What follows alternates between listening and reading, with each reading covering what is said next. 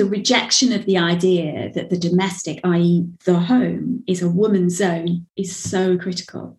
We won't make headway as much as we're calling for as women and now men if we don't do something quite radical about that, actually. You're listening to the Risky Mix Parenthood Diaries. Join us as we explore the lives of working parents in insurance, the highs, the lows, and the laughs in between. I'm Katie. I'm Raj. And I'm Josie. Come learn and be inspired by our guests' stories, and let's work together to create an insurance industry that supports working parents the way it should do. And a quick thanks to our series partners, Genesis and the Camelot Network, for their ongoing support and making it possible for us to do what we do.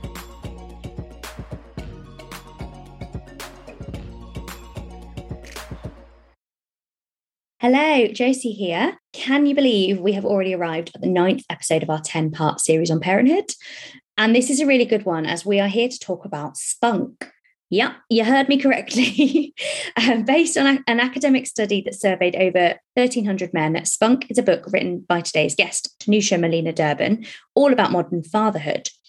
It gives a brilliant insight into the thoughts, feelings and actions of modern fathers and also provides some really practical tips for families and workplaces alike to address some of the biggest issues facing gender equality in modern society. Now, alongside being an academic, entrepreneur, author, speaker, thought leader and, oh yes, mother of 10 children, Danusia also leads a global firm that fixes boardroom strategy and consults on achieving peak performance. And on top of that, she hosts 2 podcasts, School for Mothers and School for Fathers, and has also written 2 books on parenthood, Noise and Spunk, which we're here to talk about today. So we are very excited to have her on the podcast and hear what she has to say. Let's dive in. Danusia, welcome to the Risky Mix podcast. We're so pleased to have you here today. And we want to chat all about your book, Spunk. And there's so much to cover here, so I kind of want to dive straight into the conversation. So could you start by telling us kind of where the idea for Spunk came from and, the huge amount of research that you undertook that fed into the book? Oh, the impetus for this was a couple of things. I have been a senior academic writing and, publishing on a variety of leadership things, but also feminist analysis of women at work. So analysing the workplace. In fact, that's my specialism, really. It's looking at organisational behaviour. So I'm fascinated by how the workplace is constructed and what happens within the workplace. Additional to that, I am mother of 10 children and I've been juggling creating, crafting my career as a working woman and mother for ages, forever, it feels like. And I wrote a book on motherhood identity in 2021. And literally, as I was sending it off to the publishers, I realised, I know what they're going to say. I just know. And sure enough, within days, I got the editor, an email back from the editor to say, okay, this is great. Now we need the one on fatherhood. I also have been hosting 2 podcasts, and one is School for Fathers. So I've been talking with fathers for a couple of years now, talking with mothers for 4 years. And this is not unusual for me to be speaking about. I just hadn't thought I'd write 2 books in a year. That's all. I was a bit tired. Very impressive, especially with 10 children as well. Yeah, very, very impressive. So, and the research findings then, did they come primarily from your podcast conversations or were they supplemented or where did because you've split the book into kind of a number of areas that fathers and society needs to be kind of looking at, I suppose. And were those themes that came through quite strongly on the podcast? Well, I was obviously very lucky that I'd spoken to hundreds of men, definitely about fatherhood and about what does it mean to be successful. And I could feel the themes, they were already there. So when this crazy idea of, come on, you've got to write another one, came up, I didn't want to do what I had done in my motherhood book, Noise, which was interspersed chapters with my memoir. I couldn't do that, could I? Because I'm not a father.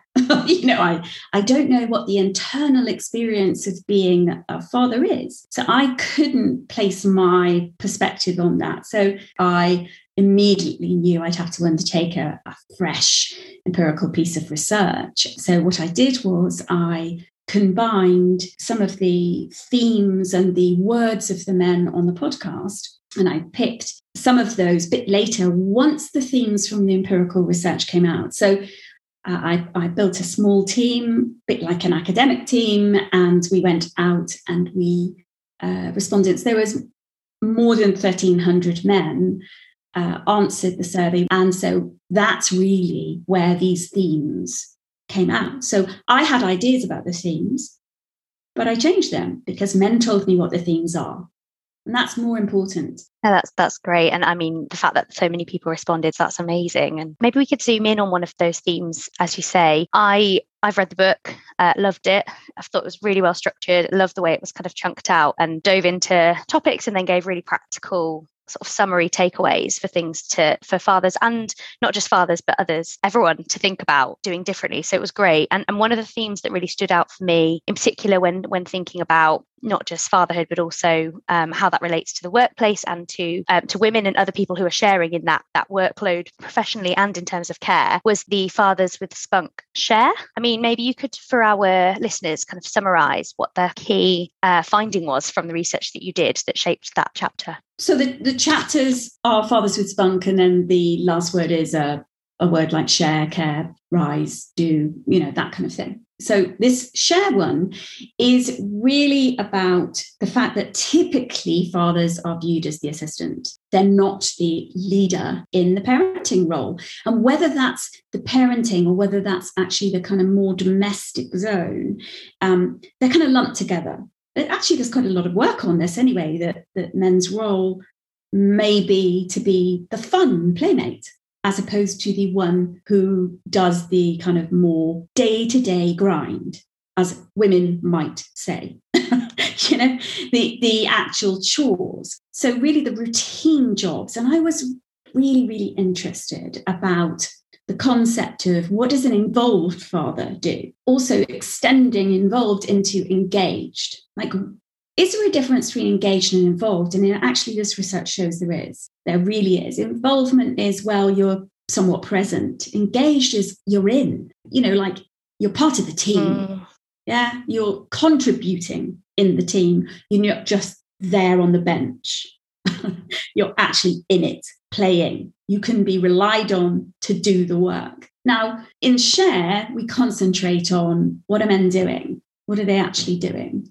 What does fatherhood mean for them? And one of the things is that fathers in this research say that they are, and I must stress, what I'm not saying is that all fathers across the world, everywhere, right as we speak, are this. I'm not generalizing across all men. And for a start, there's many ethnic and cultural differences within, the fatherhood experience. But the themes that came out from these men were that they felt they were equal co-parents. Not even 30% said that their partner did more. Right. Now, that's interesting because there are rafts of research that say the complete opposite. Now, this book does not slate men. It's quite the opposite, as you'll both know. It's not an anti-men book at all. I was interested in what's the disparity then? What are they actually doing? What's their involvement and engagement? And so actually fathers see themselves as being equal co-parents when it involves jobs that typically women would do. Right. So feminized work is in the unpaid domestic zone, therefore is seen as I'm being good. I'm actually contributing above and beyond what I could do because that's really your zone. Yeah. And so really what we're looking at in this particular chapter is the idea that the domestic zone remains the woman's. It just does. Now, a lot of people, well, what's the problem with that? Like, okay, so what? But it has a profound impact on the workplace, actually. They're not unrelated, not at all. And we can come on to that. But there is a huge link between how the domestic zone work is distributed between the genders and how men and women are coping, navigating, successful within the workplace. So yeah, that's what this deals with it. And in fact, we get into granularity. As I wanted to know, do you give the children medicine? Do you wash them? Do you change their clothes seasonally? And it was a surprise to me that unanimously men were so clear, fathers were so clear, and this wasn't just UK-based. This survey went across the world. Men weren't unanimous about what they didn't do. And I find that really interesting. Like the jobs that are still, the tasks within parenting that are still not deemed as a job for fathers. And so that's the kind of thing that is great for discussion within couples, within family structures, whether you co-parent, live together, whatever. I think it's fascinating. I also really loved that chapter, and it definitely stood out to me. And it's I think it's so interesting because I first came across the term you use in your book, that this kind of maternal gatekeeping. Yes. So I've come across maternal gatekeeping in the Sheryl Sandberg Lean In book. That was the first time I came across it, and I thought, God, actually, I do that all the time, and because I think it works both ways. That perhaps men see certain jobs as being more women's work, but I think it also works the other way around in that women also see it that way. So yes, we had a conversation this weekend where John went to kind of do stuff, and I was saying it's got to be done this way, and it's got to be done like this, and you don't do it like this, and da da da. And he said, "Yeah, but I know that, Katie, and I've got it. It's absolutely fine." And it was absolutely fine, but I don't know why I, in my own head, based on nothing, had kind of assumed these are the jobs that I can do and I can do them really well, and I'm not sure that he can do them very well. So we both, I feel like, all genders feed into this split of work. Yes. Yeah, exactly. So ingrained. And actually that's really what I'm talking about in the overall concept of the father stunter culture, because I set these chapters within the overall culture that we exist in, which is, there's a whole range of ways that this comes into play to make it more difficult for men to step up into the fatherhood actually that they really want to occupy. They really do. It came out in the research findings that men want fatherhood as a concept to be viewed differently, and they want their lives to be different. They don't actually really like it as it is. But the father stunted culture is all that bullshit that men cannot parent children as well as women. And the idea that men just are in themselves children. They're children anyway. So how could they be responsible for raising children? That's such an insult to grown men. Mm-hmm. And it's holding them back. It's holding our equality, our equity between genders. It's often promulgated by women. We keep it going. Yeah. Oh, you can't do it as well as me. Give it here. Yeah.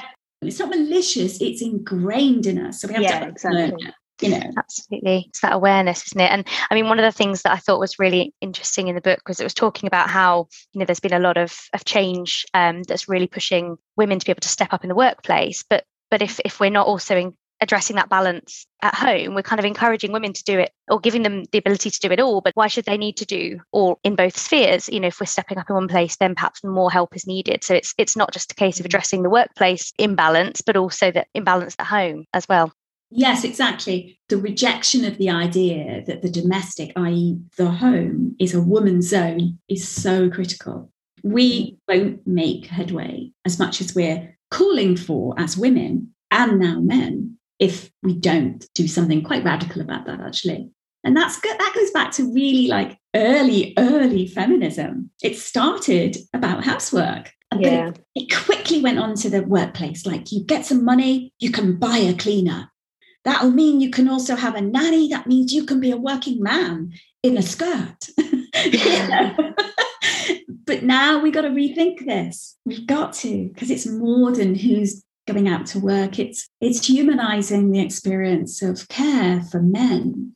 It's bringing them in and including men in a fuller experience of being human. Men are being hurt with our patriarchal narratives. They are. You know, and our children are. So we got to do something.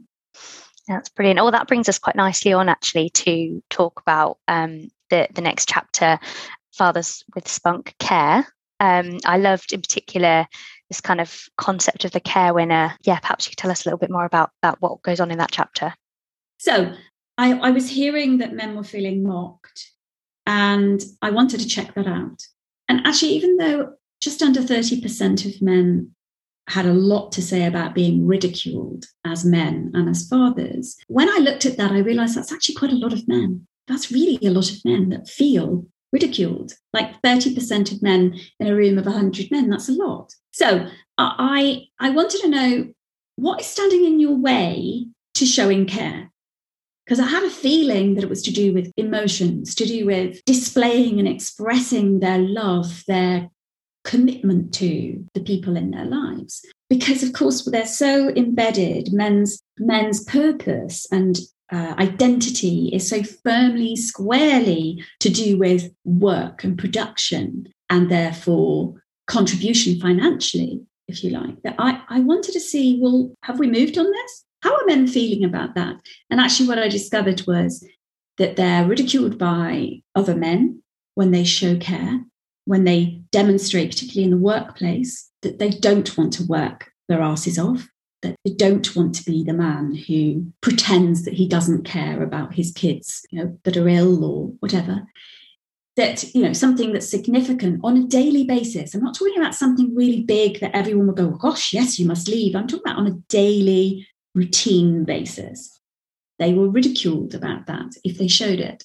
And the other thing is, of course, we've already touched on it, women around them in their lives, demeaning them, mocking them, whether that's saying that they're not doing it well enough because, of course, they're doing it differently, or whether it's something to do with just being a man, not being appropriate to be, I had the words, a wuss, for instance, or, you know, soft. I mean, all these like insults about care. So I was looking at the idea of and researched on the idea of, ask them, how much of a breadwinner do you feel? Because we know from other research that the breadwinner model of family is a dying model. And what I mean by that is one man earning the wage and keeping everybody. It is quite a luxury these days to do that because of how expensive life is. Childcare, my goodness.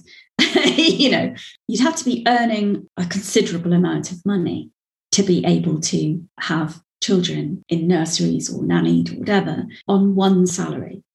So we know that the structure of families and who works and who doesn't, I mean, the majority of women do, who are mothers. So we came up with the idea of care winner because actually we're keeping the narrative that men are breadwinners, but they're not in reality. The stats show it, they're not. But who are the care winners? Are the men who dearly love their families, would love to talk about? They are earning, you know, they're working, as most men do, but they're inhibited to really share and express even in their families, their place as a carer. And actually, workplaces have the opportunity to disassemble some of this stuff. For instance, not just on the parental leave, but if we are really assuming that our part-time roles would be filled by women because they have caring responsibilities and that they'd like to pick up their children from school. So we do it from 10 to 2:30. And we're seeing that as a female role that will be filled by a woman. And we're really looking for women because, of course, career ambitious people won't be wanting to leave. Well, that's rubbish. That's where we're actually colluding and shaping and helping this along. We're keeping it going because actually this needs to be open and encouraged to be men. I think it is really difficult. And I think what makes it really hard is that outward facing, I suppose, from an organisation perspective, they've got the policies in place which make things fairer, that remove gender from the picture, that outwardly they're encouraging their team to take these opportunities. And that's absolutely a positive thing.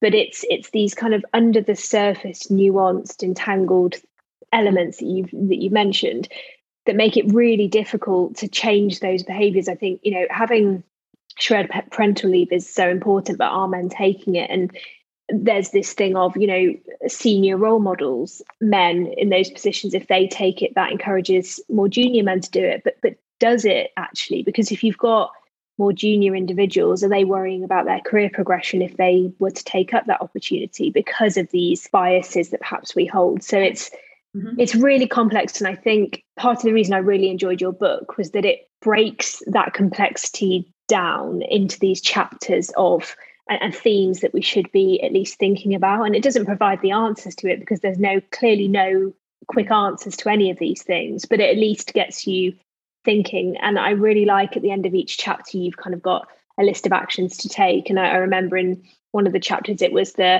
talking about the domestic chores and how as a couple, I'm talking man and woman here, but of course it could be any gender mix, you know, sitting down and going, right, these are the domestic chores. How often do you do them? How often do we both do them? And how often do you rarely do them? And actually it's an activity that my husband and I need to do, because I think it's things like that in the book will actually help us to change these things that we perhaps don't even realise are there. Yeah, it's practical. It needs to be practical. It needs to be talked about. And I think so few people actually talk about, when they're having children, their embedded values about who's going to do what. Mm. I have encountered so many women that thought that they were on the same page, if you like, about, well, it's obvious we'll both be working and we'll pool our money and the childcare will come from the pooled money, and only to discover that actually husband felt that until it was his child. So it's fine for other people's children, but actually for my family, you need to be the one that cares for the children. And actually, if you want to work, it needs to come from your money. I mean, seriously, it needs to be your money, darling. And I know lots of women like that have been staggered, totally sideswiped by this. Everything was equal before, and then it happens. And that's really the kind of thing that needs to be talked about. Couldn't agree more. I remember I had a coach when I was pregnant, and she said, to do this. She said, have a very frank conversation with your partner and write down how you're going to split things. And I said exactly that. Oh, I don't need to do that. We do everything 50-50. It's really no problem. And I think the thing that I hadn't really anticipated, and it's again something that's come up so much in the series, is the guilt that surrounds things. So if I'm not doing things and my husband's doing things, all I feel is guilt, because I think I should be doing them. So if it's domestic jobs, I should probably be doing them. If it's me getting to work while he's looking after the baby, well, I feel guilt around that. So it's, even if you do manage to get what you think is a 50-50 split, you've got this mental battle both of you have, because you're going against what you think is expected of you. Yes, exactly. We have these taken for granted notions about what it means to be a mother. And one of them is the existence of this intense guilt, and how to unhook from that, how to do that, because it's like carrying a backpack of rocks and expecting yourself to be energetic and feeling at peace when you've got this huge, you know, rucksack full of heaviness, that because you're not quite performing to the norm. Mm. Absolutely. So, Danusia, we've been asking all of our guests if they could give us a top tip for working parent. You are a parent who does a lot of work and also, you know, with 10 children. So sure, you'll have a nugget of wisdom to share with us. Well, I'm going to repeat something, because I could try to be smart on this and give you something completely fresh. But you know what? I'm not. I would rather give you something that I so believe will radically overhaul everything. And that includes the workplace. I believe that those progressive workplaces that are willing to extend into the home and actually consider the home life of their people. And I'm not talking about, oh, were you a parent? Do you have an elderly person you're looking after, or a pet? I'm not talking about that, or, you know, sorry to be so sarcastic about it, but, you know, kind of, they go beyond that. They understand that when we begin to revolutionize the domestic zone and really take this apart and say, you know what? Men and women need to be equal domestic partners, women and women, men and men, whoever it is. If you're in a partnership, And if you're a single parent as well, if you're, you know, and it's not just about children, it's when we understand that there's this interlinkage between home and work, it's not just work. We're people, we're whole people. Then we're going to have an incredibly motivated, effective, happy, fulfilled workforce. And to separate them and keep them kind of, you know, in their own categories hasn't been working. So my top tip is to, you know, for working parents is to actually have those difficult conversations. Look at your domestic tasks. I mean, obviously I make it easy because it's in the back of the book, but it doesn't matter whether you don't get the book. It's about what needs to be done in our family to make it run properly, how we want it to. And involve the children. Don't make this a parental thing. Have the children involved. It's about a team. And then the second thing is, even though it's not a working parents tip, it's actually for the workplace for working parents. Facilitate these conversations. Have these conversations. Have people analysing how their homes work. Revolutionise. You know, disrupt the status quo. Brilliant. Thank you for listening to the Parenthood Diaries. If you like what you heard, please rate, review, and subscribe on your favourite podcast platform. And hey, why not even share this episode with a friend? We want to hear from you. Follow us on LinkedIn and Twitter at risky_mix to take part in the upcoming polls and let us know what you thought of this episode. Let's keep the conversation going. And just one more thing. Do you have an amazing tip which will help out fellow working parents? Film a 60-second clip for social media, LinkedIn or Twitter or both, with your response to Life of a Working Parent, your top tip. Use #ParentLife and don't forget to tag us so we can see all the great advice. I know I'm looking for all the advice I can get right now.